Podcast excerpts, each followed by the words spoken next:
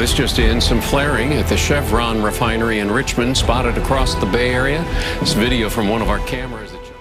And that breaking news is in Richmond, where this flaring at the Chevron refinery is under investigation. If Richmond wants to take a more proactive approach to look into what's causing all that flaring.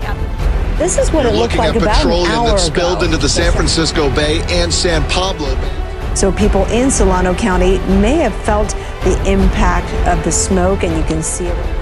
Smell like somebody spill, spilled gasoline in front of my house. Unconfirmed reports that it has reached the shoreline.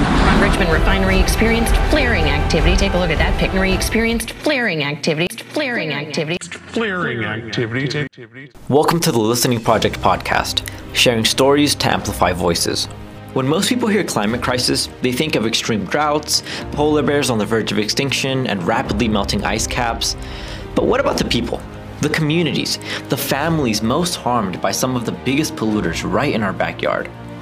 Right here in our small rich city, we live through the climate crisis every day. We don't need to go anywhere.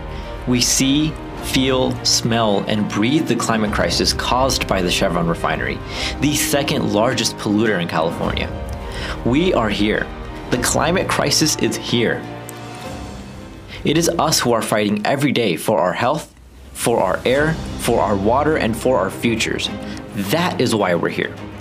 This mini podcast series is a collection of stories told by those who are most impacted and harmed by Chevron's stronghold on our city, our community, and our environment.